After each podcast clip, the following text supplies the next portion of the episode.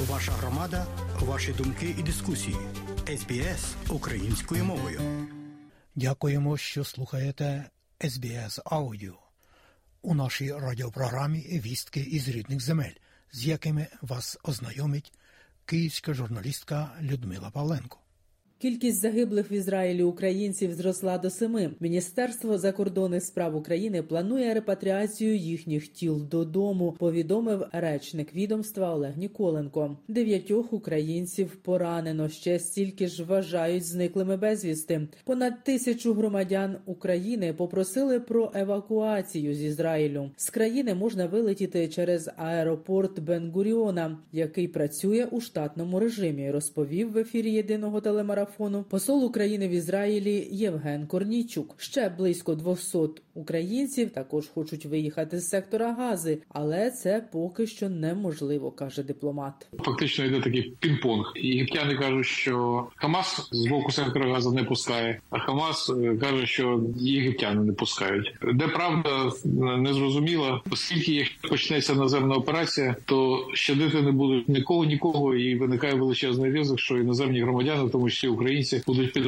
обстрілами. Вони вже під обстрілами. Повномасштабна війна Росії проти України знаходиться вже на завершальному етапі, і він може бути найважчим. Про це заявив президент України Володимир Зеленський в інтерв'ю Діджи 24 Глава держави додав, що прогнозувати закінчення бойових дій наразі складно. Водночас наголосив, що зараз українські військові продовжують вести контрнаступальну кампанію для звільнення тимчасово окупованих територій України від російської окупації. Путін не отримує Україну, а російського ворога потрібно тиснути без жодних пауз, аби не дати йому можливості зібратися з силами та застосувати нові тактики на полі бою і проти цивільного населення.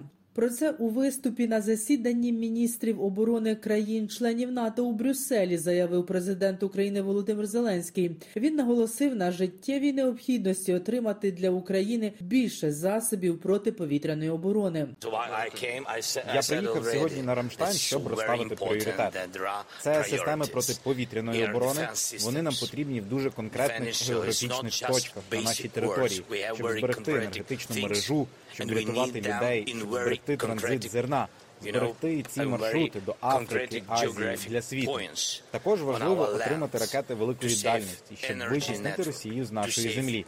І третя річ це як оборонятися, стояти кожного дня і оборонятися. Це про артилерію. Про новий пакет допомоги на суму в 200 мільйонів Україні вже заявив міністр оборони США Ллойд Остін. До пакету увійдуть нові системи протиповітряної оборони, антидронова зброя, боєприпаси. Також перед початком засідання глава Української держави зустрівся з генеральним секретарем НАТО Єнсом Столтенбергом. Керівник Північно-Атлантичного оборонного альянсу заявив про посилення підтримки України. Наголосив, що партнери будуть з Україною стільки, скільки потрібно. Володимир Зеленський вперше зазначу взяв участь у засіданні контактної групи у форматі Рамштайн. Попередні рази він виступав перед учасниками засідання онлайн.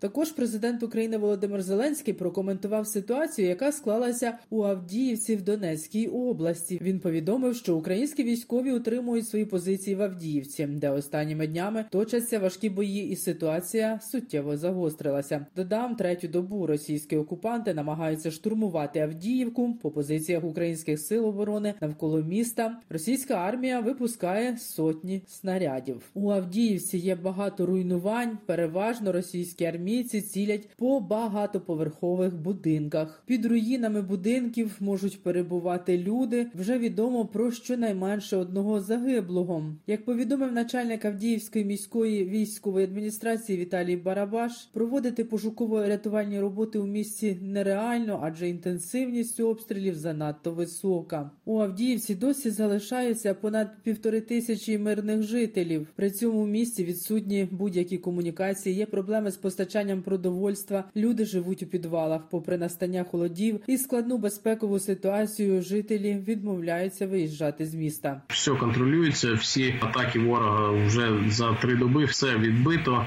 Дійсно непросто, дуже складно, дуже напружено, гаряче. Подяка хлопцям. Тримаються, тримаються. Експерти інституту вивчення війни зазначають, що нинішні спроби наступальних операцій з боку російських військ ймовірно вказують на здатність засвоювати і застосовувати тактичні уроки ведення бойових дій. Водночас, військово-політичний оглядач групи інформаційний спротив Олександр Коваленко не розгледив у діях російських армійців нових тактик чи підходів. У них є два ешелони, які вони будуть використовувати. Результат дій першого ешелону ми вже побачили. Їм не досяг якихось глобальних успіхів. Вони не змогли перерізати залізну дорогу, не змогли вийти на село північ. Також вони не змогли на північ від Авдіївки з Красногорівки вийти на степове. А отже, рівень виконання вже знижений. Другий ешелон будемо дивитися, що він зможе зробити. Найближчим часом він буде також введений в дію, але втрати дуже великі у першого ешелону. Він майже не боєздатний. Україна потребує відновлення вже зараз, а не після перемоги. І цей меседж важливо доносити міжнародним партнерам. На цьому наголосила лауреатка Нобелівської премії миру 2022 року, правозахисниця Олександра Матвійчук під час панельної дискусії на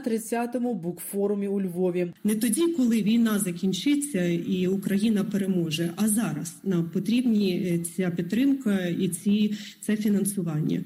Є можливості залежати не тільки від коштів західних платників податків. На заході заморожено півтора трильйона рублів. Це, це російські державні активи. Треба знайти правові механізми, як їх використати і направити на відновлення України. При цьому має бути не просто відтворення того, що було зруйновано. Ми маємо це використовувати як можливість для модернізації. Додам, що центр громадянських свобод, який очолює Олександра Матвійчук, минулого року отримав Нобелівську премію миру разом із ще двома лауреатами. Україна розраховує на прогрес у використанні на користь української держави заморожених на заході російських активів. Про це заявив прем'єр-міністр України Денис Шмигаль. Тепер час для наших партнерів перейти до рішучих дій, конфіскувати або знайти інші можливості для використання російських активів для того, щоб підтримати швидке українське відновлення. І вперше за останні тижні партнери дали вже публічні сигнали про згоду розглядати варіанти як використання російськими активами, так і в майбутньому їх конфіскації. Зараз це питання обговорюється в Маракеші під час зустрічі Світового банку та МВФ. Це питання ми обговорюємо зі сполученими штатами. Вчора в Бельгії прем'єр-міністр нашому президенту передав передав меседж про те, що вони передають першу суму нарахованих доходів на заморожені російські активи.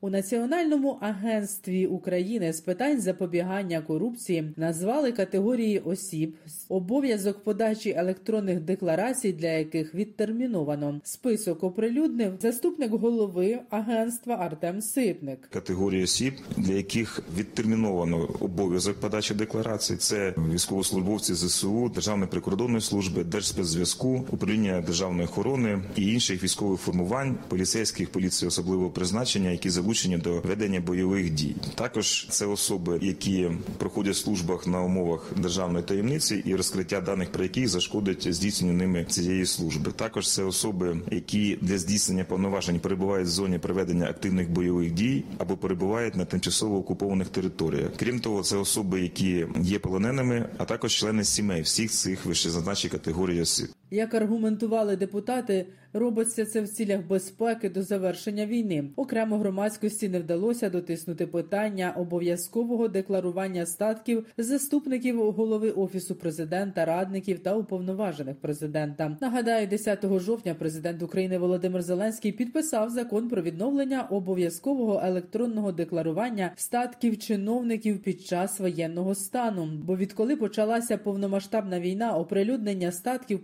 посадовців зробили добровільним. Відкрили його під тиском громадських організацій. Зокрема, за даними руху чесно, лише 53 народні депутати добровільно подали майнові декларації за 2021 рік. За 2022 рік таких декларацій було ще менше лише 38.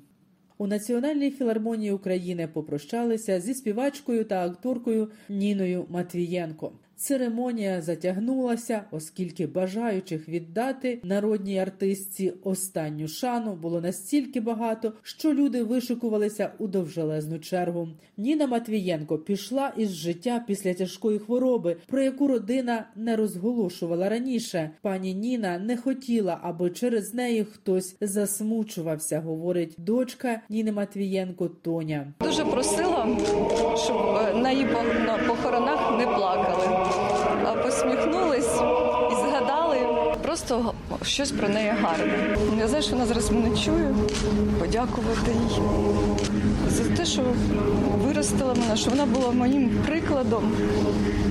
У неї дуже велике серце. Моя мама це є Україна. Серед присутніх на церемонії прощання з Ніною Матвієнко були артисти, телеведучі, політики та інші публічні особи. Говорить Олег Скрипка. Я жив в Росії і хлопчиком я українську пісню почув від з уст Ніни Мітрофанівни. Мій вибір стати українським співаком. Я думаю, це була заслуга пані Ніни, тому що це те, що ми чули тоді, це було найкраще на радянській естраді. Це дійсно золотий голос України. Ніна Матвієнко померла 8 жовтня. Їй було 75 років. Поховали народну артистку України на Звіринецькому цвинтарі у Києві. Парламентська асамблея Ради Європи проголосувала за визнання голодомору 1932-1933 років в Україні актом геноциду проти українського народу. Рішення ухвалили 73 голосами за і один голос був проти. Коментуючи цю визначну подію, президент України Володимир Зеленський наголосив, що відновлення історичної справедливості та вшанування пам'яті жертв голодомору надсилає чіткий сигнал сигнал справедливе покарання за всі минулі та нинішні злочини Москви неминуче. Наразі голодомор визнали геноцидом українського народу парламенти близько трьох десятків країн світу, а також європейський парламент. Людмила Павленко із Києва для СБС Аудіо.